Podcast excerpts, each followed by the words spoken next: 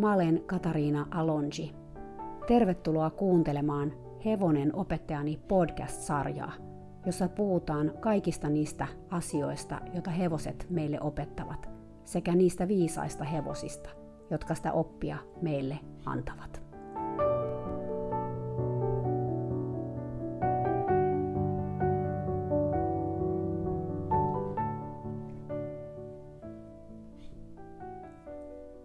Moi taas, ihanat kuulijat. Leon tarina on kyllä kirvottanut monen kuulijan tunteita. Tai ehkä ei niinkään Leon tarina, vaan Leon ympärillä olevien ihmisten tarina. Ja tänään taas tämä tarina jatkuu. 29. tammikuuta 2014.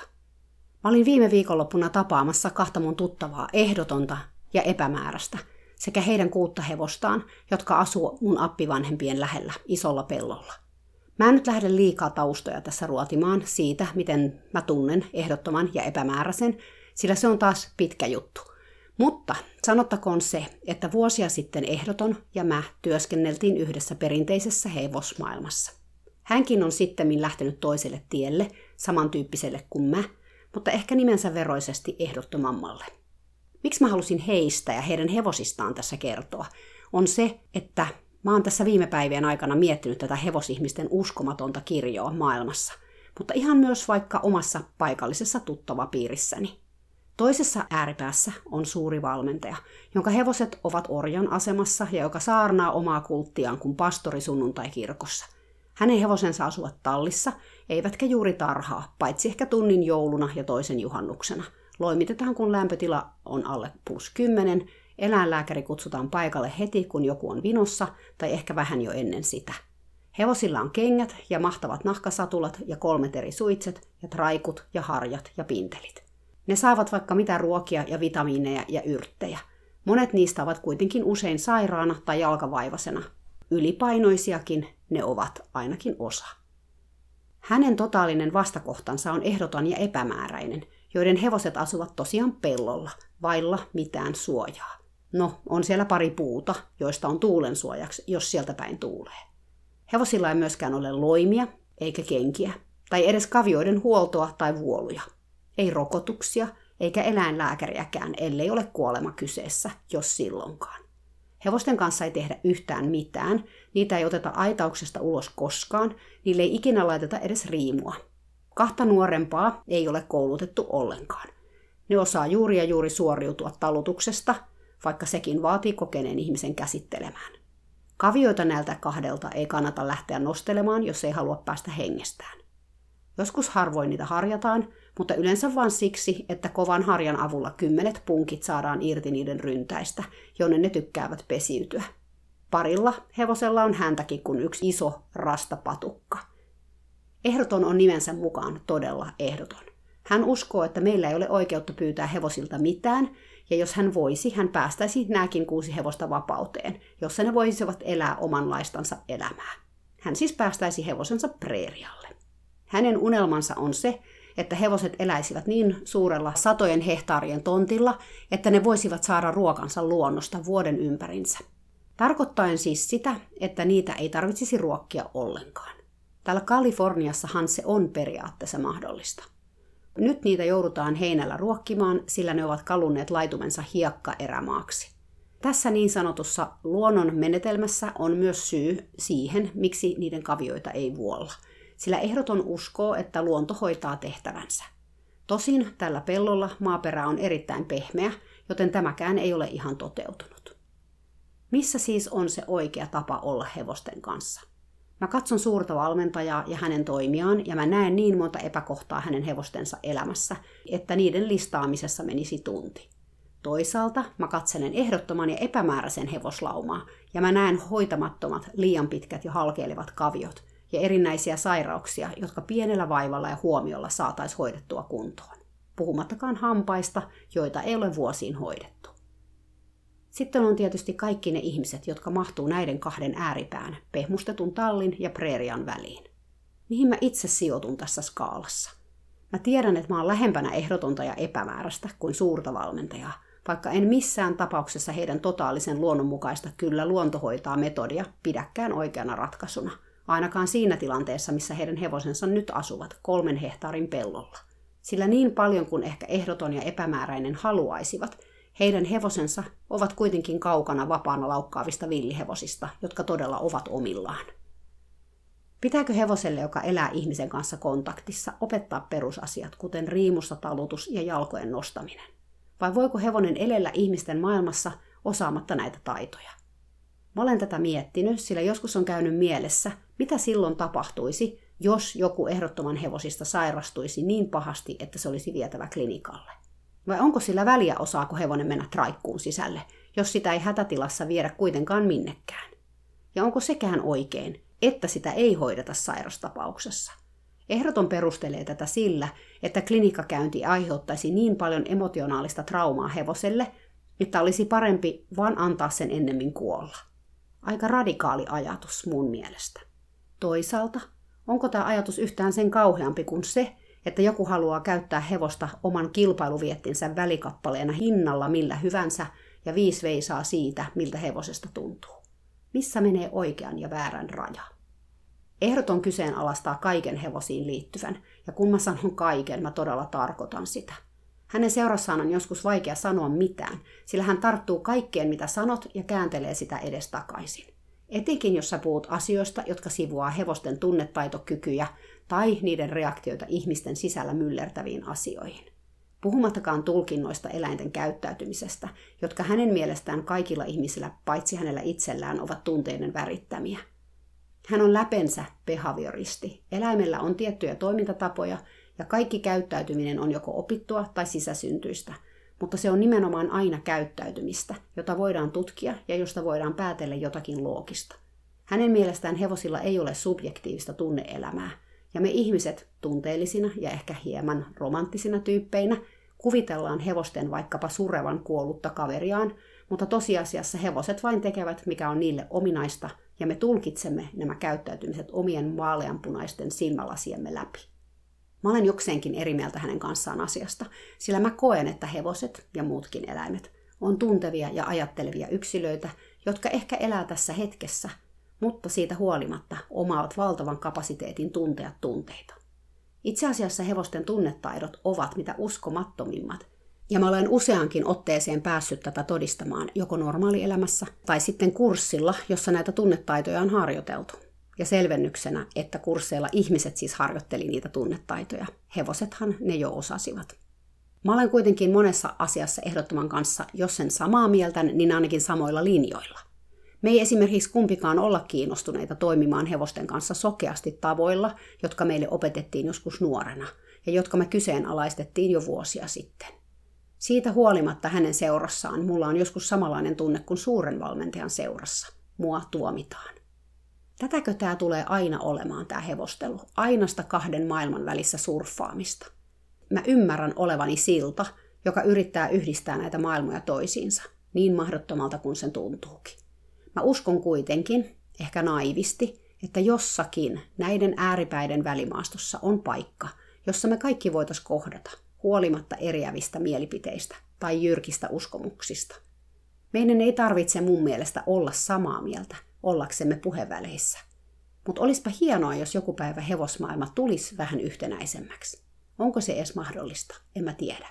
Voi olla, ettei sellaiseen tilanteeseen päästä enää koskaan. 30. tammikuuta 2014.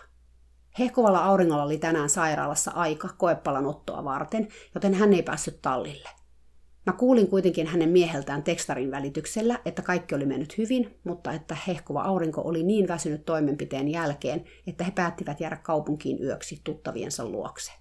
Tämä ei kuulosta kovin hyvältä, ja mä oonkin hieman huolestunut hehkuvan auringon voinnista. Hän on niin heiveröisessä tilassa, että tällainen keuhkojen ronkkiminen voi olla aika suurikin operaatio hänelle. Ja tietenkin se altistaa häntä monelle muullekin asialle. Hän usein kertookin, että hän välttelee suuria ihmisjoukkoja, joissa hän voisi saada vaikkapa flunssatartunnan. Ehkä hän vielä flunssasta selviäisi, mutta jos jälkitautina iskisi vaikkapa keuhkokuume, asia voisi olla aivan toinen. Tänään aamulla mä odottelin saapuvaksi hekuvan auringon tilaamaa ihmelääkettä, laminaseiveriä, jonka avulla Leon kaviokuumeoireet toivottavasti katoaisivat.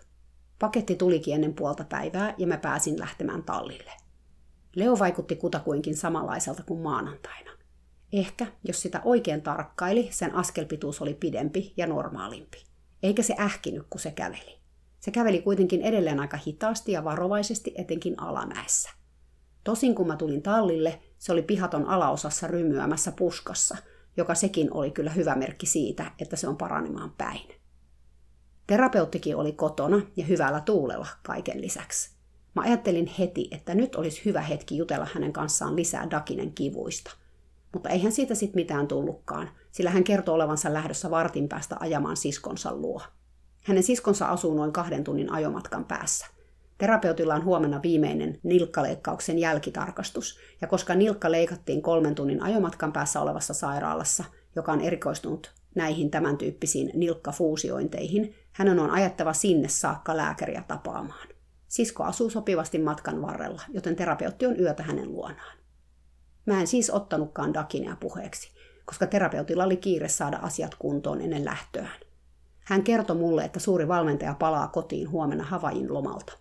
Tosin mä en ole ihan varma, onko se varsinaisesti hänestä tuntunut lomalta. Hän on kuulemma soitellut kaikille oppilailleen lähes päivittäin tarkastussoittoja. 31. tammikuuta 2014. Hehkuvan auringon keuhkoissa oleva patti on nyt historiaa, sillä koepalaa ottava lääkäri päätti ottaa koko patin pois kerralla. Hän sanoi, että tehkööt sitten kaikki kokeet maan ja taivaan väliltä. Kudosnäytettä on nyt tarpeeksi. Vaikka eihän se patti iso ollut, ilmeisesti vain herneen kokoinen. Toimenpiteen oli tarkoitus olla eilen jo kello 10 aamulla, mutta koska hehkuvan auringon veri oli niin ohutta, hän joutui istumaan plasmatiputuksessa muutaman tunnin. Lopulta hän pääsi toimenpiteeseen kello kahdelta iltapäivällä. Ei ihme, että hän oli aivan finaalissa tämän kaiken jäljiltä. Olihan hän tullut sairaalaan jo kahdeksalta aamulla syömättä aamiaista. Nyt sitten odotellaan tuloksia, jotka tulee ensi viikolla. It's out of my hands, hän sanoi mulle. Suomeksi kai sanottaisiin, että Herran haltuun. Ei kannata murehtia niitä asioita, mitä ei voi kontrolloida. Tämä on niistä yksi. Terapeutti taasen oli oman lääkärireissunsa jäljiltä huipputunnelmissa. Kipsi on nyt historiaa ja hän saa jopa luvan aloittaa ratsastuksen ensi viikolla, maanantaina. Jalka tuntuu tosin kovin oudolta, kun nilkkaa ei voi taivuttaa ollenkaan. Lisäksi se on edelleen yksi senttimetriä lyhyempi kuin vasen jalka, joten hän joutuu aina vaan pitämään kengissään koroketta, jos mielii kävellä tasaisesti. Terapeutti oli hieman toivonut, että pituutta olisi tullut lisää, kun se akilles jännekin katkaistiin sitä varten, mutta ei. Paras uutinen terapeutin mielestä kuitenkin oli se, että hän sai ratsastussaappaat jalkaan. Hän oli hieman miettinyt, miten se onnistuisi. Onneksi hänen saappaansa ovat vetoketjullista mallia. Nyt sitten alkaa terapeutille tyypilliseen tapaan ensimmäisen ratsastuskerran hermoilu. Terapeutti aikoo siis ratsastaa maanantai-aamuna ja hän pyysi mua olemaan paikalla. Mä lupasin hänelle jo aikoja sitten, että mä voisin olla hänen tukenaan, mutta jälleen kerran me spekuloitiin suuren valmentajan reaktioita ja sitä, olisiko mun läsnäolostani enemmän haittaa kuin hyötyä. Lopulta terapeutti sanoi, mun hevonen, mun ratsastus, mä haluan, että sä olet paikalla. Mulle itselleni ei ole ihan selvää, miksi hän niin kiihkeästi haluaa mun olevan siellä. Ajatteleeko hän, että mun läsnäolo estää jonkun kauhean katastrofin? Että jos suuri valmentaja ryhtyy ilkeämieliseksi, mä puolustan terapeuttia. Rauhoitan hevosta? Tai terapeuttia itseään? Vaikea sanoa. Mua itseäni ei nyt kauheasti huvittaisi tätä ratsastustapahtumaa todistaa, mutta luvattu, mikä luvattu. Mä menen siis paikalle. Terapeutti eritoten ilahtui, kun mä sanoin, että mä voisin auttaa myös satuloinnin kanssa. Hän kysyikin heti, voisinko mä tuoda klikkerin ja namit, sillä silloin Devina on erityisen rauhallinen ja rento, kun se ymmärtää, mitä siltä halutaan. Mua itseäni vähän hirvittää nähdä Devina pitkän tauon jälkeen. Mä en oikein tiedä, mitä Devinan ja mun välillä on, mutta mä tunnen todella vahvasti Devinan läsnä ollessa kaiken näköisiä tunteita, yleensä en kovin positiivisia – Viimeis kun mä näin Devinan, se oli aika lailla dissosiaatiossa, silmissä lasittunut ilme. Siitä on nyt kaksi kuukautta. Mä en ole myöskään suurta valmentajaa nähnyt kahteen kuukauteen. Mä tiedän, että hän ei todellakaan tule ilahtumaan siitä, että mä tuun paikalle. Mulla on vähän sellainen tunne, että terapeutti tahallaan pyytää mua paikalle, vaan nähdäkseen, mitä suuri valmentaja tekee. Tai näyttääkseen tälle, että häntä ei voi hallita. Hän tekee, mitä haluaa. Jotenkin ihan sairasta, että mä edes spekuloin tällaista, mutta näin se nyt vaan on. Tässä kierrossa kuviossa jokaisella on aina sata taka-ajatusta, ja mä voin vaan arvailla, mitkä kenenkin motiivit on. Toinen helmikuuta 2014. Terapeutti soitti mulle tänä aamuna, juuri kun mä olin lähdössä asiakasta tapaamaan. Mä kuulin hänen kireästä äänensävystään, että hänen oli taas mennyt hernen nenään ja syvälle. Mä sanoin, että mä oon kiireinen ja annoin hänelle viisi minuuttia mun ajasta. Tekstiä alkoi tulla kuin tykin suusta. Yllättäen hänen asiansa koski hevosten ruokintaa. Mitäpäs muutakaan. Mä en pidä siitä, että Dakine suljetaan pikkuaitaukseen ruokailun ajaksi. Alue on sille aivan liian pieni, eikä se tykkää olla siellä hän sanoi aika hyökkäävästi. Hyvä kun mä en nauranut ääneen. Alue on liian pieni. Dakine on tässä pikkuaitauksessa tunnin tai ehkä puolitoista kaksi kertaa päivässä syömässä rauhassa ruokiaan. Alue on vähintään samankokoinen kuin Devinan karsina ja terassi, jossa se seisoo 23 tuntia päivässä. Tämä on taas täydellinen esimerkki terapeutin kyvystä lokeroida asiat omiin erillisiin pikkulaatikoihinsa. Mun mielestä Leo pitäisi sulkea pikkuaitaukseen, terapeutti julisti, sillä tämä on Leon ongelma, ei Dakinen. Mä huokasin syvään. Jos Leo syö omat heinänsä pikkuaitauksessa ja Dakine sen ulkopuolella, Leo ei voi päästää ulos aitauksesta, ellei Dakine syö kaikkia ruokiaan. Ja se ei aina niitä syö, riippuen päivästä. Usein se jättää paljonkin heinää syömättä. Luurin päässä oli todella pitkään hiljasta, kun terapeutti mietti tätä mun argumenttia. Sitten Leo pitää eristää jollekin toiselle alueelle syömään, terapeutti julisti. On väärin, että Dakinea rankaistaan siitä, että Leo ei voi syödä sen ruokia. Rankaistaan. Tässä on kyse siitä, että Leo sairastuu, jos se syö Dakinen heiniä. Kyse ei ole rankaisemisesta, vaan siitä, että hevosilla on nyt yhtäkkiä eri ruuat. Asia, joka on täysin terapeutin hallinnassa. Me ollaan ehdotettu hänelle parinkin kertaan, että Dakine ryhtyisi taas syömään samaa heinää kuin Leokin, niin kuin se aikaisemminkin teki mutta terapeutti tuohtuu tästä ehdotuksesta niin paljon, että siitä on enää edes turha puhua. Tilanne ei voi jatkua enää näin, terapeutti vaahtosi. Mä selitin hänelle uudelleen, että kaviokuumeen kanssa on ihan turha ryhtyä leikkimään. Leo ei tulisi syömään sinimailasta missään vaiheessa, vaikka terapeutti kuinka haluaisi sen olevan mahdollista. Miksi kaikki keskittyy Leoon? Leo sitä ja Leo tätä. Takinekin on olemassa ja kukaan ei kiinnitä siihen huomiota – terapeutti kiukutteli puhelimessa nyt kuin viisivuotias. Hänen sanansa kuitenkin pysäytti mut siihen paikkaan. Miksi kukaan ei kiinnitä Dakineen huomiota? Tästäkö tässä nyt olikin kysymys? Huomiosta ja siitä, miten sitä jaetaan. Terapeuttiko peilaa omaa huomion kipeyttään hevosensa kautta meihin? Tai pelkää, että Dakine loukkaantuu, kun me ei keskitytä hehkuvan auringon kanssa siihen yhtä paljon kuin Leon? Sekö tässä painaa eniten, että me ei oteta Dakinea huomioon samalla lailla kuin Leoa? Mä kysyin terapeutilta ihan suoraan. Kyllä, juuri se, hän vastasi välittömästi. Mä olin kutakuinkin sanaton tässä vaiheessa. Leo on kuitenkin hehkuvan auringon oma rakas hevonen, joka sai akuutin kaviokuumeen viikko sitten. Totta kai hehkuva aurinko on huolissaan. Totta kai ruokintaan on kiinnitettävä huomiota. Totta kai Leolle hankitaan eri heinät totta kai tämä asia korjataan, jotta Leo paranee. Ja nyt sitten terapeutin mielestä Dakine on jotenkin tullut syrjityksi.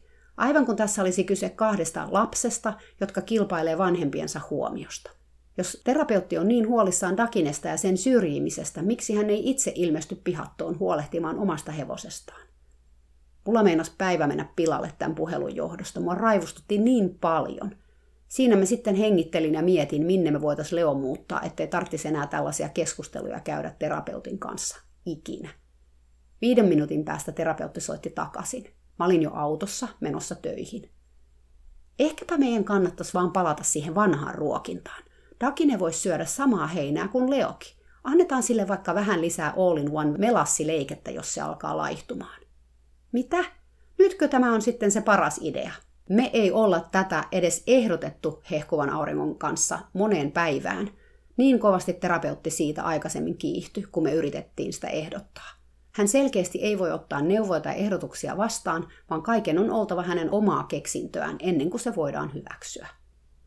Mahtava idea, mä sanoin, ja mä yritin oikeasti kuulostaa innostuneelta, vaikka todellisuudessa mä olisin halunnut survoa mun puhelimen terapeutin kurkkuun. Tosi hienoa, että sä oot näin joustava Dakinen ruokinnan suhteen. Tämähän helpottaa meidän kaikkien elämää todella paljon. Mä sanoin tämän niin piirteästi kuin mä pystyin, vaikka mun mieleni huusikin perkelettä.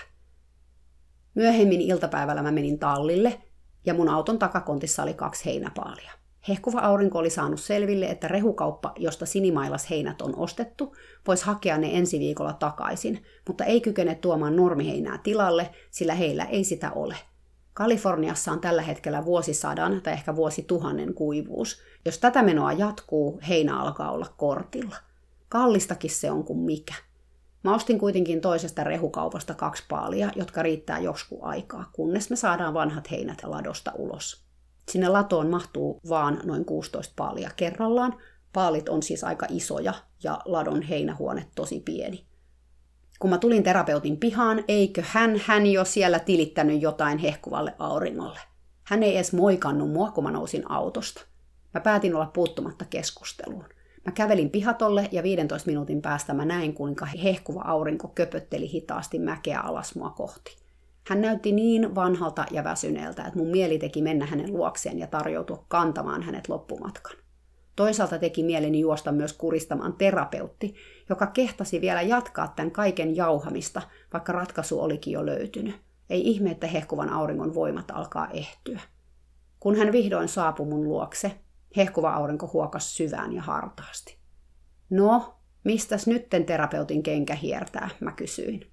Hän halusi vain kertoa, kuinka paljon stressiä tämä tilanne on hänelle aiheuttanut, hehkuva aurinko sanoi. Terapeutin itsekeskeisyydellä ei näytä olevan rajoja. Eipä myöskään näytä olevan rajoja hänen kyvyttömyydellään sietää stressiä. Mä sanoin hänelle, että mä voisin viedä Leon täältä pois, hehkuva aurinko jatko. Niin eipä tarvitse hänenkään enää stressata. No, mitäs hän siihen sanoi, mä kysyin. Hehkuva aurinko huokas ja pyöritteli silmiään. Hän sanoi, että paikalta pakeneminen ei ole oikea tapa kohdata asioita. Oh my god, juuri niin. Terapeutti on puhunut. 3. helmikuuta 2014. Eilen illalla ei meinannut uni tulla, kun mä lähdin miettimään terapeutin sanomisia ja tekemisiä. Ei olisi pitänyt päästää aivojaan sitä ajattelemaan, mutta minkäs teet? Lopulta mua ketutti niin paljon, että oli edes turha kuvitella nukahtavansa, mikä tietenkin ärsytti vieläkin enemmän. Lopulta mä ajattelin, että asiaan täytyy ottaa toista näkökulmaa, sillä tällainen raivossa kihiseminen on tuskin kovin hyödyllistä. Mä päätin kaivaa jossakin mun syvällä sisälläni lepäilevät empatian rippeet kehiin.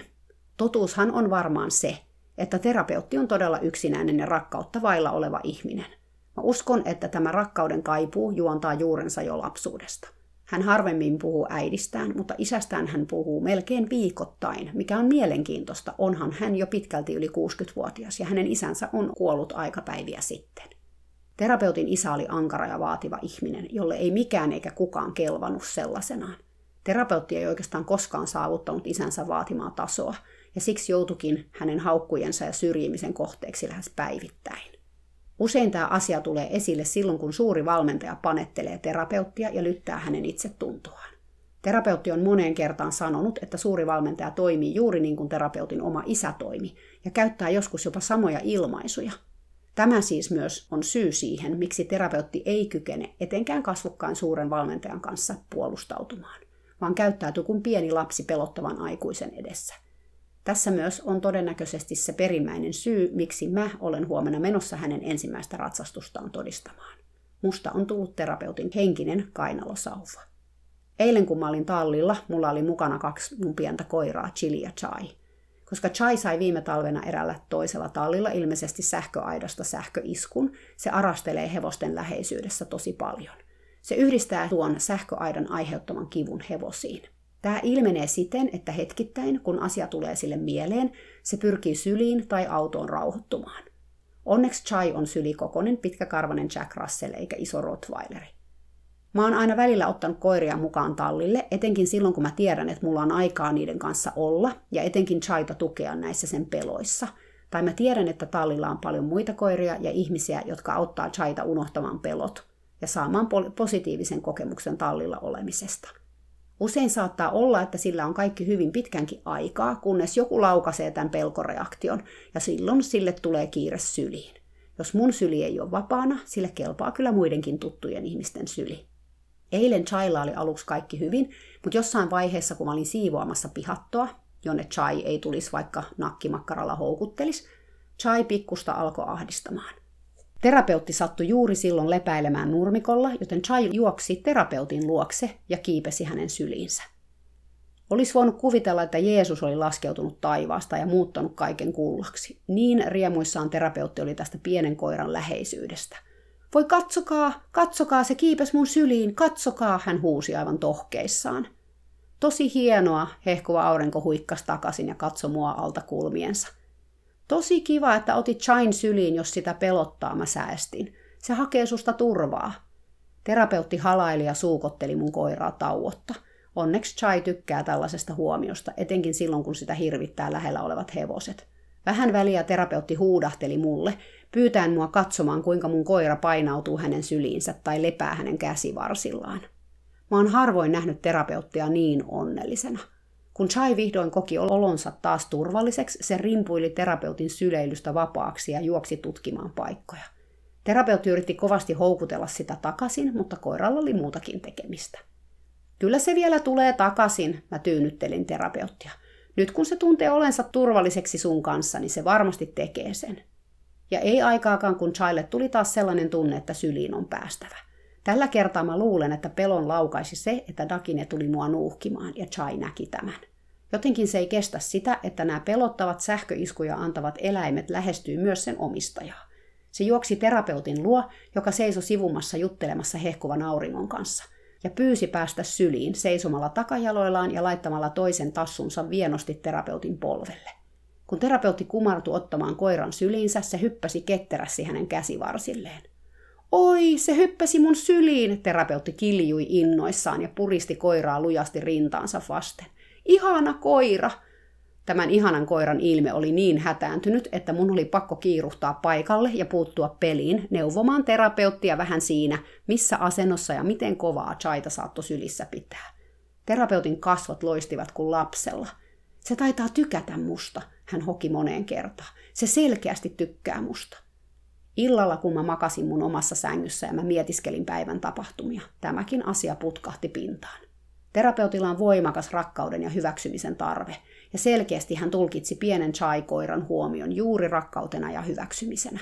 On jotenkin surullista, kuinka lapsuuden tapahtumat voi näin hallita ihmiselämää, että vieläkin melkein seitsemänkymppisenä nämä asiat on pinnassa. Ei ketään lasta pitäisi jättää niin yksin, niin vailla rakkautta, että se vaikuttaa hänen elämäänsä vuosikymmeniä. Tämän asian ajatteleminen auttoi mua ymmärtämään terapeutin joskus hyvinkin outoa käytöstä ja sitä, miksi hän ottaa niin henkilökohtaisesti mun mielestä pienen asian, eli sen, että hänen hevosensa joutui syömään ruuat erillään toisesta hevosesta. Niin uskomattomalta kuin se kuulostaakin, hän selkeästi ajattelee tätä asiaa vain ja ainoastaan omalta kantiltaan. Miltä tuntuisi olla tuon hevosen asemassa? Pieni tyttö, joka joutuu eristyksiin muista lapsista, muusta perheestä, muista ihmisistä – Totta kai se tuntuisi pahalta, ja terapeutti sen tietää, onhan hän sen kokenut. Kyllähän mä tiedän, ettei hevonen ajattele niin kuin ihminen. Dakine syö ruokiaan tyytyväisenä siitä, että Leo ei tule osingoille. Ei se ajattele tätä asiaa syrjimisenä tai niin, että Leo saa enemmän huomiota tai vapauksia kuin se itse. Leohan myös syö ruokansa erillään, mutta isommassa aitauksessa. Mutta terapeutti ei osaa ajatella asiaa ollenkaan hevosen kannalta. Hän on inhimillistänyt eläimensä siihen pisteeseen, että ne ovat hänen itsensä jatkeita. Ehkä vähän saman tapaan kuin jotkut vanhemmat ajattelevat omien lastensa olevan itsensä jatkeita, eivätkä omia yksilöitään. Se tarkoittaa sitä, että kaikki hänen hevoseensa kohdistuva arvostelu, kehuminen ja huomio otetaan henkilökohtaisesti ja sydänjuuriaan myöten. 4. helmikuuta 2014. Tänään aamulla mä ajoin synkein mielin perinteiselle tallille, jossa Devina asuu. Fiilikset oli jokseenkin sekavat. Vähän toisaalta mä jännitin suuren valmentajan reaktiota mun läsnäoloon, toisaalta mä jännitin terapeutin mielentilaa. Taustalla kihisi myös viikonlopun jäljiltä frustraation tunne kaikesta tästä Leoon liittyvästä draamasta. Mä mietin mielessäni, että olisi ehkä kaikkien asianosaisten kannalta parempi, jos mä pysyisin kotona. Mä olin väärässä. Heti kun mä näin terapeutin, mä tajusin, miten kova hänen paniikkinsa oli. Se täytti koko tallin.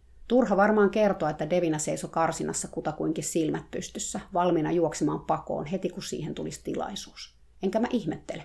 Terapeutin paniikki oli erittäin tarttuvaa. Mun piti ihan keskittyä mun omaan hengitykseen, että mä lähtenyt siihen mukaan. Suuri valmentaja jakeli ohjeita terapeutille liukuhihnalta. Tosin se liukuhihna meni vähäksi aikaa epäkuntoon, kun mä ilmestyin näköpiiriin. Moi, mitä kuuluu? Mä kysyin rennosti. Hän nyökkäsi, kakisteli hetken ja jatko sitten, kun mua ei olisi olemassakaan. Selvä. Tiesinpä hän, mistä päin pohjoistuuli puhaltaa. Terapeutti pelkäsi Devinaa niin paljon, että hänen kätensä vapisi. Devina oli karsinassa molemmilta puolilta kiinni ja seisoi jännittyneenä pää ylhäällä. Suuri valmentaja työnsi terapeutin karsinaan ja antoi hänelle harjan käteen. On parasta, että sä teet kaiken itse, koska tästä lähtien se on sun tehtäväs, hän sanoi. No, jos sä oot kuunnellut tätä mun podcastia, sä tiedät mitä tässä tapahtuu, koska mä kerroin siitä pitkällisesti jaksossa nimeltä Devina. Mä kertaan nyt kuitenkin lyhyesti nämä tapahtumat, jos et saa kuunnellut sitä jaksoa. Terapeutti ryhtyi harjaamaan hevostaan, mutta ei astunut metriä lähemmäksi sitä. Hän oli pelokkaalle ratsastajalle aika tyypillisessä etukenoasennossa jo hoitotilanteessa. Mä itse livahdin karsinaan suuren valmentajan ohi ja menin Devinan toiselle puolelle, sillä se liikuskeli hermostuneesti ja kuikuili takaovea koko ajan, kytäten hevosia, joita talutettiin sen mielestä pelottavaan kävelykoneeseen.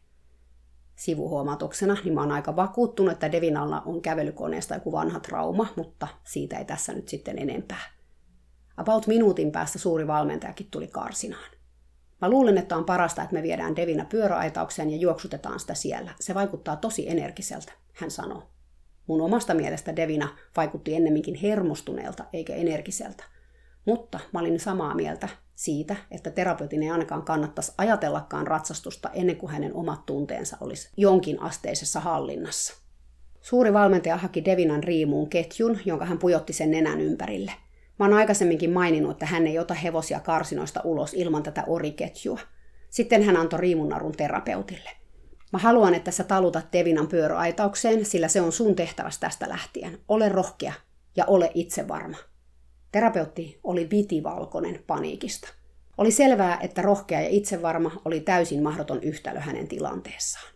Kun hän lähti kävelemään eteenpäin, Devina seurasi häntä kiltisti – mutta ulos astuttuaan hevosen sieraimet laajeni ja se päästi nenästään sen kaikille hevosihmisille tutun korahduksen, josta voi päätellä, että hieman sillä kyllä kierrokset oli ylhäällä, vaikka se käyttäytyikin toistaiseksi mallikkaasti. Terapeuttikin huomasi tämän. Devina on aika piukeena, hän sanoi. Ole itse varma, suuri valmentaja neuvo. Ole rohkea. Voisiko joku kertoa mulle, miten paniikissa oleva ihminen muuttuu sekunnin sadasosassa itsevarmaksi vaan, koska hänen valmentajansa niin käskee? Ei ihmisillä ole mitään nappia, josta voi painaa ja pyytää haluamansa tunnetilan. Mitä suuri valmentaja siis todella tarkoitti oli, että terapeutin tulisi esittää itsevarmaa, esittää rohkeaa. Mutta mitä hyötyä siitä on? Hevonenhan tietää tasan tarkkaan, miltä ihmisestä tuntuu. Johan sen näki Devinastakin sadan kilsan päähän. Kiristä otetta sen leuanalla – Älä anna sen katsoa minnekään. Nyt se liikutti vasenta korvaansa. Se ei saa liikutella tuolla lailla korviaan. Lykäse siitä riimunnarusta. Suuri valmentaja tykitti neuvoja. Mä kävelin edellä takaperin ja seurasin tilannetta tiukasti. Mielessäni mä ajattelin, että juuri näin onnettomuudet hevosten kanssa tapahtuu.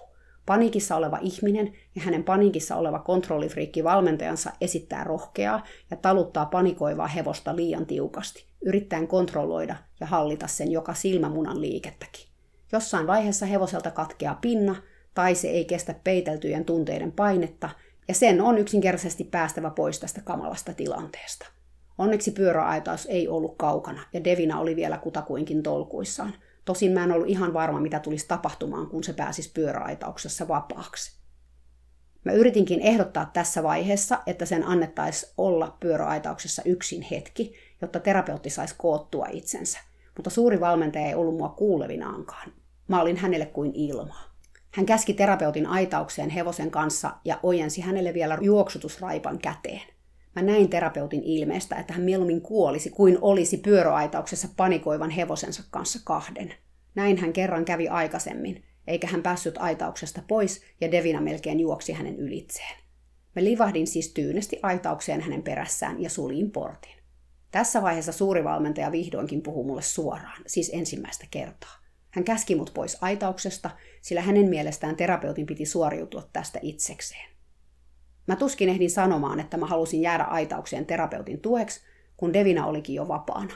Se lähti kuin tykin suusta juoksemaan ympyrää, sieraimet about lautaseen kokosena ja silmämunat vilkkuen. Se oli kauhuissaan.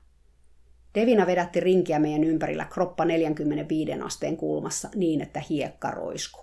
Terapeutti pakeni mun taakse, mutta kun hänen liikkeensä sai Devinan pysähtymään ja kääntymään toiseen suuntaan, terapeutti huito juoksutusraipalla, mikä sai Devinan vauhdin vaan kiihtymään. Suuri valmentaja huusi mulle aitauksen ulkopuolelta ohjeita. Monta nimeä. Mene terapeutin oikealle puolelle ja anna hänen hoitaa tämä homma. No mä en todellakaan aikonut siirtyä pois Devinan ja terapeutin välistä. Terapeutti oli kauhuissaan. Hän tarras mun käsivarteen kouristuksen omaisesti ja hetken mä tunsin hänen paniikkinsa siirtyvän muhun. Se oli kuin näkymätön hyökyaalto, joka ryöpsähti koko mun kehon läpi.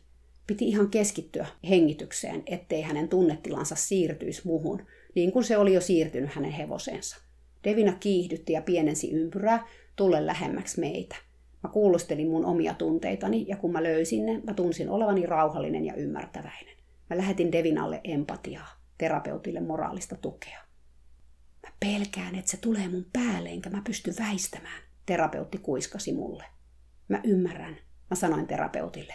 Hengitä syvään, kuuntele sitä pelkoa, älä yritä kieltää sitä. Hengitä sitä kohden. Devina laukkas hikisenä meidän ympärillä. Pari kertaa se pysähtyi ja kääntyi toiseen suuntaan. Ja joka kerran terapeutti älähti kauhusta mun takana ja huitoraipalla. Suuri valmentaja huuteli järjettömiä ohjeita meille molemmille. Laita raippa pois, mä sanoin. Laita se sun selän taakse ja kerro mulle sun pelosta, mä sanoin, samalla hengitellen syvään. Välillä mä tunsin mun kehossa paniikin ailahduksen, mutta se oli helppo käsitellä, sillä mä tiesin, että se ei ollut mun paniikkia. Mulla ei ollut mitään syytä olla paniikissa. Mä pelkään, että mä en pysty väistämään, jos se tulee päälle, terapeutti sanoi ääneen. Devina putos raville. Silloin suuri valmentaja huusi taas typeriä ohjeitaan, aivan kuin tässä olisi ollut kyse jostain hevosten koulutustilaisuudesta. Devinalla on vielä energiaa, aja se takaisin laukkaan, hän huusi. Silloin terapeutille riitti. Hänellä napsahti lopullisesti. Mua pelottaa. Mä oon ihan paniikissa ja siksi Devinakin on ihan paniikissa, hän huusi ääneen. Devina pysähtyi kuin seinään. Noin vaan. Se pysähtyi ja katsoi meihin päin. Sitten se pärskähti ja lähti kävelemään rauhallisesti eteenpäin. Mä nauroin ääneen. Viisas, kaunis, herkkä Devina, tunnetaitojen mestari. Näit sä, mitä tapahtui? Mä sanoin terapeutille, joka katsoi hevostaan suu auki. Mä vihdoinkin myönsin, miltä musta tuntui. Tai en vaan myöntänyt, vaan omistin sen tunteen. I owned that feeling. Terapeutti katsoi mua. Ihan uskomatonta. Mä kävelin Devinan luo ja laitoin sille riimun. Suuri valmentaja ryysäsi pyöröaitaukseen ja sieppasi Devinan riimunarun multa. Kyllä sillä on vielä energiaa. Mä luulen, että mun täytyy sittenkin vielä juoksuttaa sitä ennen kuin terapeutti ratsastaa, hän sanoi ja lähti viemään Devinaa tallia kohti. Hän ei mitenkään kommentoinut, mitä oli juuri tapahtunut. Tajusiko hän edes, miksi Devina oli pysähtynyt? Mä kävelin hitaasti terapeutin rinnalla tallille. Suuren valmentajan sanoissa ei ole mitään järkeä, terapeutti sanoi. Hän koko ajan käskee mua olemaan itsevarma. Mitä hyötyä siitä on, kun hevonen tietää koko ajan, miltä musta tuntuu? Mä olen niin monta tunnetaitokurssia vetänyt hevosten kanssa ja nähnyt, kuinka näin käy mun potilaiden kanssa koko ajan. Mutta mä en ole koskaan aikaisemmin kokenut sitä näin syvällisesti itse. Mä näin, että hän oli todella järkyttynyt ja liikuttunutkin. Eikä sua taida enää myöskään pelottaa, mä sanoin. No ei, hän sanoi ja pudisti päätään. Nyt mä tiedän, että mä voin vaan luottaa mun hevoseen, jos mä oon itse rehellinen. Me mentiin talliin ja terapeutti harjas Devinan, putsas kaviot ja laittoi sen kuntoon aivan toisin otteen kuin aikaisemmin. Pelko oli tiessään. Myöhemmin hän nousi selkään ja ratsasti käyntiä ravia ja laukkaa ensimmäistä kertaa kolmeen kuukauteen iso hymy naamallaan. Devina käyttäytyi kuin robotti ja luonnollisesti kaikki kehuivat sen maasta taivaaseen. Terapeuttikin hoki moneen kertaan. Devina on onnellinen, kun mä olen taas sen selässä. No, tulkinta sekin. Mitä terapeutti oikeasti tarkoitti oli, että hän itse oli onnellinen, kun hän oli taas selässä. Mä en lähde spekuloimaan, mitä Devina ajatteli tästä kaikesta. Mä itse olen tyytyväinen, että se niin selvästi kertoi terapeutille pyöräaitauksessa, mistä hevosten kanssa on kysymys. Suuri valmentaja voi päivät pitkät esittää rohkeaa ja itsevarmaa, mutta hänen hevosensa näkevät sen kaiken taakse. Siksi hän joutuukin ketjua käyttelemään, kun hän niitä taluttaa, sillä mä uskon kyllä, että ne haluaa koko ajan poistua paikalta – Kukapa haluaisi olla sellaisen tyypin lähellä, joka esittää jotain, mitä ei ole. Mä toivon, että tämä oppitunti auttaa terapeuttia ja Devinaa jatkossakin. Mä itse olin aika finaalissa kaiken tämän jälkeen, ja matkalla kotiin mä huomasin ajavani terapeutin pihaan. Mä halusin hetken olla Leon kanssa, tuntea sen voimakkaan, tasapainoisen energian. Kun mä lähestyin pihattoa, mä näin Leon niityllä, laaman ja kolmen kauriin kanssa. Mä pysähdyin katselemaan tätä porukkaa, kuinka kolmen eri lajin edustajat hengaili yhdessä auringossa. Välittömästi mun mieleni rauhoittui. Mutta parin sekunnin päästä mä en malttanut tietenkään olla ottamatta tästä kaikesta kuvaa, ja sillä sekunnilla, kun mä kaivoin puhelimen taskusta, kauriit ja laama oli jo häipynyt paikalta. Siinä tämän päivän oppitunti mulle. Pysy tässä hetkessä, niin saat nauttia siitä hetkestä pidempään. 5. helmikuuta 2014. Aamulla puhelin soi ja mä arvasin heti, että terapeuttihan se taas soittelee, kukas muukaan. Melkein mä en vastannut tuohon puheluun, mutta ennen kuin mä sen tein, mä päätin, että jos hän alkaa mulle jostain raivoamaan, mä pistän puhelun poikki välittömästi. Arvaa, mitä täällä tapahtuu, hän huusi mun korvaan ennen kuin mä ehdin sanoa mitään. Hän kävi selkeästi ylikierroksilla. Öö, ei harmaitakaan aavistusta. Haluanko mä edes tietää, mitä siellä tapahtuu? Hevoset pääsi vapaaksi ja juoksi melkein isolle tielle. Mitä? Nyt mäkin olin hereillä. Ilmeisesti terapeutti oli ollut lähdössä tallille ratsastamaan Devinalla, kun hän oli nähnyt autostaan kaksi hevosta ison tien läheisyydessä. Hänen taloltaanhan on muutama sata metriä tuolle isolle tielle, ja usein mä oon Leon kanssa kävellytkin tuota hänen pikkutietään edestakaisin. Omaksi järkytyksekseen terapeutti oli tunnistanut hevoset Dakineksi ja Leoksi. Ne oli tyytyväisenä erään naapurin tontilla tutkimassa paikkoja ja syömässä ruohoa, sillä jotkut vielä kastelee tämän kuivuuden keskellä nurmikoitaan. Terapeutti oli heti soittanut puheliaan puutarhurin ja hänen tyttöystävänsä apuun. Tyttöystävä ei tiedä hevosista mitään, mutta siitä huolimatta terapeutti oli puhunut tämän ympäri ottamaan Leon kiinni sillä aikaa, kun puutarhuri jahtasi Dakinea, joka ei todellakaan halunnut seikkailunsa loppuvan, vaan oli juossut ja riehunut pitkin pihaa.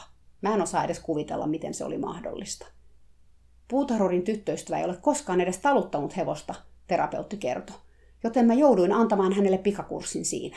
Hyvin hän suoriutui, onneksi Leo käyttäytyi rauhallisesti toisin kuin Dakine. Mielenkiintoista tässä on se, että terapeutti itse ei ilmeisesti puuttunut vapaana hilluvien hevosten toimintaan mitenkään.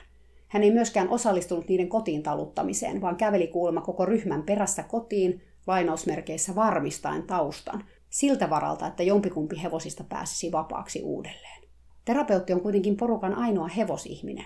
Mä kysynkin häneltä suoraan, miksi hän ei taluttanut Leo tai Dakinea kotiin. No enhän mä voi jalkani kanssa sellaista tehdä. En mä pystyisi liikkumaan tarpeeksi nopeasti pois alta, jos jotain tapahtuu. Ja puutarurin tyttöystävä, joka ei ole ikinä edes hevosta taputtanut, saati sitten taluttanut, on se parempi vaihtoehto tähän tehtävään. Logiikassa ei ole mun mielestä mitään järkeä, ehkä siksi, että tässä ei ole kyse logiikasta, vaan terapeutin peloista. Olisit nähnyt Dakinen, se juoksi paljon enemmän kuin Leo ja pukittikin kerran. Se oli ihan hullu eikä millään meinannut antaa kiinni. Hän oli innoissaan, kauhuissaan, raivoissaan ja peloissaan, kaikkea yhtä aikaa. Kun mä aloin nauramaan, hän oli hetken hiljaa, sitten hänkin hihitti puhelun toisessa päässä. Olihan se aika menoa, hän sanoi jo piirun verran rennommin. Me lopetettiin puhelu, mutta mä jäin miettimään tuota terapeutin pelkoa. Eilen, kun me oltiin tallilla Devinan kanssa, se oli niin käsin kosketeltavaa, että sitä olisi melkein voinut veitsellä leikata.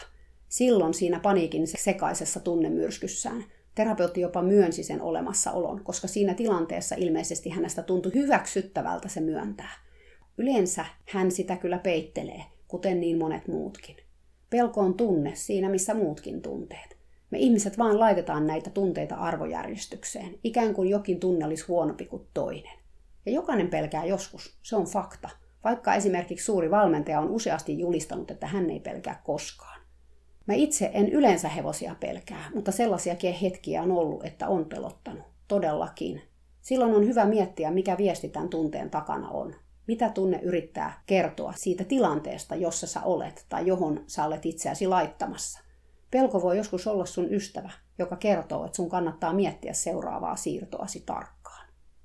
Terapeutti tietää tämän teoriassa, mutta kun kyseessä ovat hänen omat pelkonsa, homma ei mene niin kuin elokuvissa. Hän muun muassa usein vähättelee ja arvostelee muita, jotka pelkäävät hevosten kanssa. Eilenkin, kun me ajettiin kentälle golfkärryllä ja me nähtiin tottelee aina ratsastamassa etsii rohkeuden hevosta Fiibiä, terapeutti alkoi spontaanisti puhumaan etsii rohkeuden pelosta.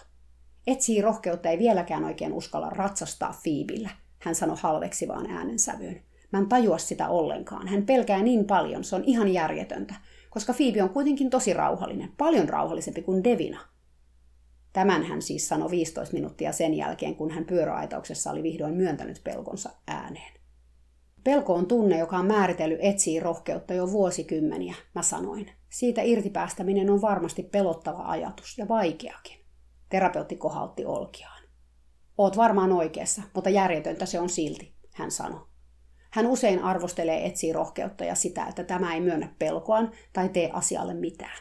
Mä olen tullut siihen tulokseen, että tämä arvosteleminen todennäköisesti johtuu siitä, että pelko ja siihen tarrautuminen on piirre, joka terapeuttia itseä ärsyttää hänessä omassa persoonassaan. Vaikka hän ei ehkä tietoisesti myönnä pelkoaan, alitajuisesti hän kuitenkin todennäköisesti tiedostaa sen olemassaolon. Ehkä meidän on vaikea kohdata muissa ihmisissä ne asiat, jotka meissä itsessämme kytee piilossa pinnan alla ja joita me itsessämme halveksutaan. Joten kun terapeutti arvostelee etsii rohkeutta, hän arvostelee tätä omaa pimeää puoltaan. Kun mä puhuin mun miehelle tästä asiasta, hän ihmetteli ääneen sitä, mitä monet ihmiset, varsinkin ne, jotka ei ole hevosten kanssa tekemisissä, ihmettelee. Jos terapeutti kerran pelkää hevosia, niin miksi ihmeessä hän niitä sitten omistaa? Totuushan on se, että ihminen, joka pelkää käärmeitä, tuskin ottaa lemmikikseen käärmettä. Tai koiria pelkäävä tuskin haluaa koiraa talonsa. Mutta mä oon tavannut kymmeniä, jos sen satoja ihmisiä, jotka johdonmukaisesti pelkäävät hevosia, mutta silti omistavat hevosen, joskus jopa useita. Tämä on sitä maagista hevoshullutta, joka on niin voimakasta ja vastustamatonta, että se ylittää sekä järjen että tunteen. Sitä ei voi vastustaa, vaikka mikä olisi. 6. helmikuuta 2014. Hehkuva aurinko kertoi mulle olleensa sunnuntai-iltana terapeutin kanssa syömässä. Illallisen lomassa terapeutti oli valittanut kovaan ääneen mun tekemisiä tai lähinnä tekemättömyyksiäni. Valituksen syitä oli useita. A. Mä en kuulemma kiinnitä Dakineen tarpeeksi huomiota. B. Mä en halua tulla terapeutin kanssa toiselle tallille, enkä ole tarpeeksi kiinnostunut Devinasta. C. Mä en ota hänen ehdotuksiaan todesta, enkä välitä Dakinen tarpeista. D. Lisäksi mä ja hehkuva aurinko ollaan yhdessä liittouduttu terapeuttia vastaan, mikä on ihan epistä. Mä kuuntelin tätä listaa suu auki. Mä en oikein tiennyt edes mitä ajatella. Paitsi, että oli selvää, että vaikka terapeutti puhuu hevosistaan ja siitä, etten mä kiinnittänyt huomiota niihin, hän todennäköisesti tarkoitti itseään ja sitä, etten mä huomioinut häntä tarpeeksi. Mä päätin sanoa hänelle suorat sanat parista asiasta. Hehkuva aurinko sanoi mulle tyynesti. Mä sanoin, että sekä sinä että minä annetaan usein Dakinelle huomiota, mutta että loppupeleissä Dakine on terapeutin hevonen, josta hänen tulisi itse huolehtia. Eli jos hänen mielestään Dakine tarvitsee lisää huomiota, hänen kannattaisi raahata omat luunsa pihattoon sen kanssa seurustelemaan. Hehku aurinko oli hetken hiljaa. Mä sanoin myös, että mä oon kyllästynyt hänen draamaansa ja että sä olet siihen vielä kyllästyneempi. Mä kielsin häntä soittamasta sulle, kun Leolla tai Dakinella on hänen mielestään yksi karva vinossa – Mä sanoin, että hänen täytyy jättää sut rauhaan ja lopettaa sun hyväksikäyttö. Sä olet tosi avulias tyyppi ja terapeutti käyttää sitä hyväkseen häpeilemättä. Totta. Mä oon itsekin miettinyt, että nyt on laitettava rajat hänen toimilleen. Kaikki alkoi aika viattomasti. Mä tarjosin mun apua jonkun asian kanssa ja sitten jonkun toisen. Ja sitten yhtäkkiä musta tuli terapeutin henkinen kainalosauva. Äidin korvike. Hän soittaa mulle jokaisesta pikkuasiasta – ja näin välihuomautuksena hän soittelee välillä monta kertaa päivässä. Ja olettaa, että mä hoidan homman kuntoon. Ja usein mä oon hoitanutkin. Mutta jos mä oon kieltäytynyt, hän heittäytyy vihamieliseksi tai kiukuttelee kuin pahanen kakara. Sitten hän yrittää manipuloida tilannetta niin, että mä olisin jotenkin käyttäytynyt huonosti tai asiattomasti. Mä olenkin nyt päättänyt, että mä enää kuuntele hänen tilityksiään minuuttiakaan – jos hän soittaa tänne ja meuhkaa mulle luuriin, mä aion tyynesti sanoa, että kiitos, mulle riittää ja laittaa luurin korvaan. Tekstareihin mä en aio vastata, jos niiden sävy on ollenkaan vaativa. Hehkuva aurinko oli yrittänyt myös selittää terapeutille, miksi mä en jatkuvasti ravaa hänen seuranaan siellä perinteisellä tallilla siitä huolimatta, että hän on pyytänyt mua sinne useasti. Terapeutti loukkaantui ilmeisesti verisesti, kun mä aikoinaan kerroin, että mä halunnut viettää aikaa tallilla, jossa hevosia kohdellaan huonosti. Hän tilittikin sunnuntaina tätä mun itsekyyttäni ja yliherkkyyttäni hehkuvalle auringolle odottaen tältä sympatiaa, mutta sitäpä ei herunut. Mä kerroin hänelle, että sä kuulet hevosten sielun äänen, ja niin monet hevoset siellä tallilla on onnettomia, hehkuva aurinko kertoi. Miksi sä haluaisit mennä sinne ehdoin tahdoin näkemään ja kuulemaan niiden pahaa oloa? Sä et hyväksy heidän metodejaankaan. Mä sanoin terapeutille, että hänen tulisi olla kiitollinen siitä, että sä suostuit kuitenkin menemään sinne auttamaan Devinan kanssa, kun hän ratsasti ekaa kertaa leikkauksen jälkeen. Että se oli sulle iso juttu. Hmm, hehkuva aurinko tuntee mut kyllä aika hyvin, sillä hän osui tässä kaikessa naulan kantaan. Terapeutti oli taas tämän kuullessaan alkanut puolustelemaan itseään ja omia toimintatapojaan Devinan kanssa, sillä terapeutin maailmassa kaikki tiet johtavat hänen itseensä. Devina rakastaa ratsastusta, sillä on hyvä elämä ja se on onnellinen, terapeutti oli sanonut loukkaantuneena. En väitä, että Devina on onnellinen tai että Devina on onneton, hehkuva aurinko oli sanonut. Mä kerron vaan, mitä monta nimeä tuntee ollessaan perinteisellä tallilla. Hänellä on siellä paha olo. Hän kokee, että hevoset ovat onnettomia. Se on ihan sama, onko hän oikeassa tai väärässä. Tärkeintä on kunnioittaa hänen tunteitaan. Vau, hehkovasta auringosta tulisi kyllä paljon parempi terapeutti kuin terapeutista. Mua liikutti hänen yrityksensä auttaa mua ja poistaa mut tämän draaman keskeltä. Mä sanoin hänelle, että mua itseäni ärsyttää se, että terapeutti kehtaa väsyttää hehkuvaa aurinkoa kaikilla tällä draamalla. Me ollaan siis molemmat huolissamme toisistamme. Parasta ehkä olisi, jos me osattaisiin asettaa terapeutin käyttäytymiselle jonkinlaiset rajat. Vaikka mun mielestä on surullista, että ylipäätään mitä rajoja pitää lähteä asettelemaan. Terapeutti itse kokee olevansa sekä mun että hehkuva auringon ystävä. Mutta mulla itselläni alkaa olla hieman eri käsitys asiasta. Mä en halua enkä oikein osakkaan olla ystävä ihmisen kanssa, jolle mun pitää viikoittain asettaa rajoja. Mä en tiedä, mihin tässä vielä tämän asian kanssa joudutaan. Hehkuva aurinko, joka on paljon parempi kuin mä rajojen asettamisessa, oli eilen lyönyt luurin terapeutin korvaan, kun tämä oli taas huutanut hänelle rumasti puhelimessa hevosten päästyä laitumelta karkuun. Terapeutti nimittäin syyttää hevosten karkaamisesta hehkuvaa aurinkoa. Hän väittää, että hehkuvan auringon aivot eivät toimi enää kunnolla ja siksi hän unohti sulkea yläportin. Mä itse en ole sitä porttia käyttänyt viikkoihin ja on vaikea kuvitella, että hehkuva aurinkokaan olisi, sillä portti on todella jäykkä. Mä en ole varma, olisiko hän saanut sitä aukikaan heikoilla voimillaan. Mutta on totta, että jos hehkuva aurinko käytti porttia, hän olisi voinut unohtaa sen sulkea kunnolla, sillä välillä hän unohtelee asioita. Onhan hänen verenkiertonsa aivoihin heikentynyt huomattavasti. Tämä hehkuvan auringon lainausmerkeissä hidas järjenjuoksu on ollut terapeutin agenda jo pitkään, mikä on mielenkiintoista, sillä mä muistan, kuinka suuri valmentajakin käytti tätä samaa teoriaa silloin, kun hehkuva aurinko sanoi hänelle suorat sanat. Kaikki hehkuvan auringon rajojen asettamisyritykset laitettiin hänen terveytensä piikkiin. Suuri valmentaja puhuu jopa mulle asiasta, väittäen, että hehkuva aurinko ei ajattele enää rationaalisesti. Mikä siis tarkoittaa, ettei hän ajatellut samalla lailla kuin suuri valmentaja. Mä itse olen sitä mieltä, että vaikka hehkuva aurinko ehkä unohteleekin asioita helposti, hänen järjenjuoksussaan ei ole muuten mitään vikaa. Päinvastoin hän näkee asiat hyvinkin selkeästi tällä hetkellä. Hän itse kutsuu sitä kuoleman katseeksi, englanniksi death vision.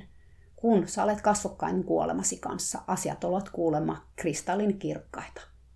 On helppo tietää, mitä haluaa, kun aikaa on jäljellä rajallinen määrä, hän sanoi mulle ja hymyili väsyneesti. Rajojen asettaminen on siksi huomattavasti helpompaa kuin aikaisemmin. Mä en halua tuhlata aikaani kuuntelemalla terapeutin itsekeskeistä kiukuttelua. Aamen, nyt jos mä osaisin itsekin seurata vielä tätä hehkuvan auringon esimerkkiä, niin tämäkin oppitunti olisi kaiken vaivan arvoinen. Huh taas tätä kaikkea. Olipa kyllä opettavaista kaikki tämä, niin kuin jälkeenpäin ajatellen. Terapeutti opetti mulle paljon erilaisista tunteista ja miltä näyttää, kun ne tunteet ottaa vallan. Ja miltä näyttää, kun niitä tunteita yrittää peitellä. Samoin mä opin rajojen laittamista, koska terapeutin kanssa niitä oli lopulta todellakin laitettava – hän ei itse selkeästi aina tajunnut automaattisesti, missä se raja menee. Tai tuntui, että mitä enemmän häntä tunsi ja hänen kanssaan oli, sitä enemmän hän puski sun tilaan ja lähes käytti hyväkseen. Mulle itselleni ainakin kävi niin, että ennen kuin mä huomasinkaan, mä olin hänen kanssaan tilanteissa, jossa mä en halunnut olla. Toki mä olin itsekin syyllinen tähän, koska mä en ymmärtänyt laittaa niitä rajoja heti sillä hetkellä, kun mä koin oloni epämukavaksi tai ylipäätään tuo mun oma ärsytys, jota mä tunsin terapeuttia kohtaan. Se suuttumus tuli paikalle nimenomaan asettamaan niitä rajoja, mutta mä en oikein tunnistanut sitä siinä hetkessä. Sehän on suuttumuksen ja vihan tärkeimpiä tehtäviä, asettaa ja suojella meidän rajoja. Hehkuva aurinko taas. No, sanotaan nyt niin, että toi hänen kuoleman katseensa oli aika vakuuttava. Siis oikeesti, jos sulla olisi vain vähän elinaikaa jäljellä, mitä sä tekisit? Kenen seurassa sä haluaisit sen ajan viettää? Mikä sulle olisi tärkeää? Kyllä siinä tilassa kummasti nämä asiat kirkastuu itselle. Joskus mä mietin, että miksi ei elää niin jo nyt, eikä vasta sitten, kun on elinaikaa vaan vähän jäljellä. On toki paljon asioita, mitä ei voi elämässä valita. On tiettyjä velvollisuuksia. Mutta silloin kun voi valita, miksi ei valita? Joskus voi sanoa ei tai olla vastaamatta puhelimeen. Joskus voi ottaa päivän tai tunnin tai pienen hetken itselleen. Kaikkia ei tarvitse tehdä, mitä muut haluaa sun tekevän. Ne muut ei elä sun elämää, vaan sä elät sitä, koska se on sun elämäs ja sitä kautta sun valinnat. Ja tätä kautta taas päästään niihin rajoihin. Rajojen asettaminen ei ole ilkeyttä tai ei poissulje rakkautta. Päinvastoin. On tosi tärkeää asettaa rajoja muille ihmisille ja eläimille myös, kun kokee, että joku tilanne on liikaa. Hevosethan opettaa tätä meille aika tehokkaasti, jos me annetaan niiden sitä opettaa. Moni ei oikein osaa hevosillekaan laittaa rajoja, tai ei uskalla, koska pelkää, ettei hevonen sitten enää rakasta tai tykkää tai hyväksy. Mutta, kuten Brené Brown sanoo, clear is kind, eli selkeys on ystävällisyyttä. Ja sitähän rajat ovat, selkeyttä, eli siis myös ystävällisyyttä. Toki sitten kun joutuu sellaisiin tilanteisiin kuin mä terapeutin kanssa, niitä rajoja onkin aika vaikea laittaa ystävällisemmin. Siis kun tilanne on mennyt vähän liian pitkälle. Ja sehän siinä onkin se pointti. Siksi olisi tärkeää laittaa ne rajat ehkä mieluummin vähän liian aikaisin kuin liian myöhään. Mutta ehkäpä tämä nyt riittää tältä erää. Ihanaa viikonloppua. Toivottavasti sä voit pitää sun rajoista kiinni ja viettää sen ainakin osittain juuri niin kuin sä itse haluat. Moikka!